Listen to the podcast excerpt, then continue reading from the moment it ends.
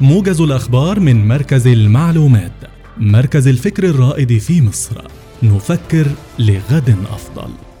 أكدت الهيئة الوطنية للانتخابات أنها لم تتلقى أي طعون من المرشحين في الانتخابات الرئاسية 2024 أو وكلائهم على القرارات الصادرة من اللجان العامة بشأن عملية الاقتراع خلال الموعد المقرر لهذا الإجراء والمحدد في الجدول الزمني للعملية الانتخابية. وكشفت الهيئة الوطنية للانتخابات عن موعد إعلان نتيجة الانتخابات الرئاسية المصرية 2024 مشيرة إلى أن مجلس إدارة الهيئة الوطنية للانتخابات قرر عقد مؤتمر صحفي في تمام الساعة الثانية من ظهر يوم الاثنين المقبل والموافق الثامن عشر من ديسمبر الجاري بقاعة المؤتمرات بمدينة نصر للإعلان عن نتيجة الانتخابات الرئاسية.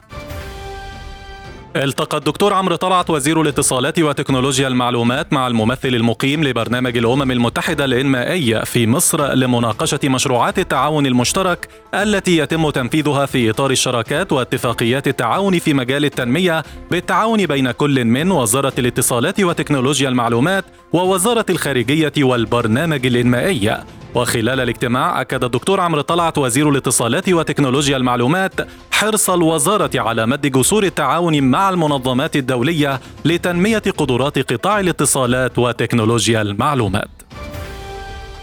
أصدر قطاع النقل البحري التابع لوزارة النقل المصرية بيانا بشأن الإجراءات التي يتم تنفيذها حاليا لتعظيم سياحة اليخوت في مصر وتبسيط وتسريع الإجراءات الخاصة بها عند وصول ومغادرة اليخوت الأجنبية للمواني والمراين السياحية التي تقع على سواحل جمهورية مصر العربية. وأشار البيان إلى أنه تم إنشاء نافذة رقمية واحدة لليخوت الأجنبية لتبسيط تلك الإجراءات حيث يستطيع مالك اليخت أو من ينوب عنه بالقيام بإدخال بيانات اليخت والركاب ورفع المستندات والوثائق المطلوبة وميعاد الوصول والميناء المطلوب الرسو فيه وبرنامج الرحلة بالكامل وذلك خلال 30 دقيقة.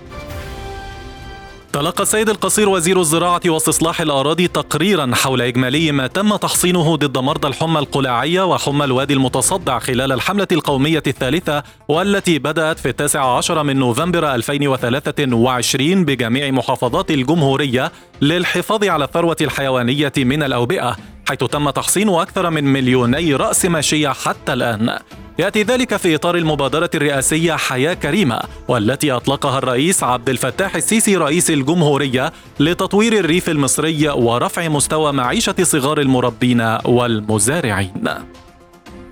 مركز المعلومات ودعم اتخاذ القرار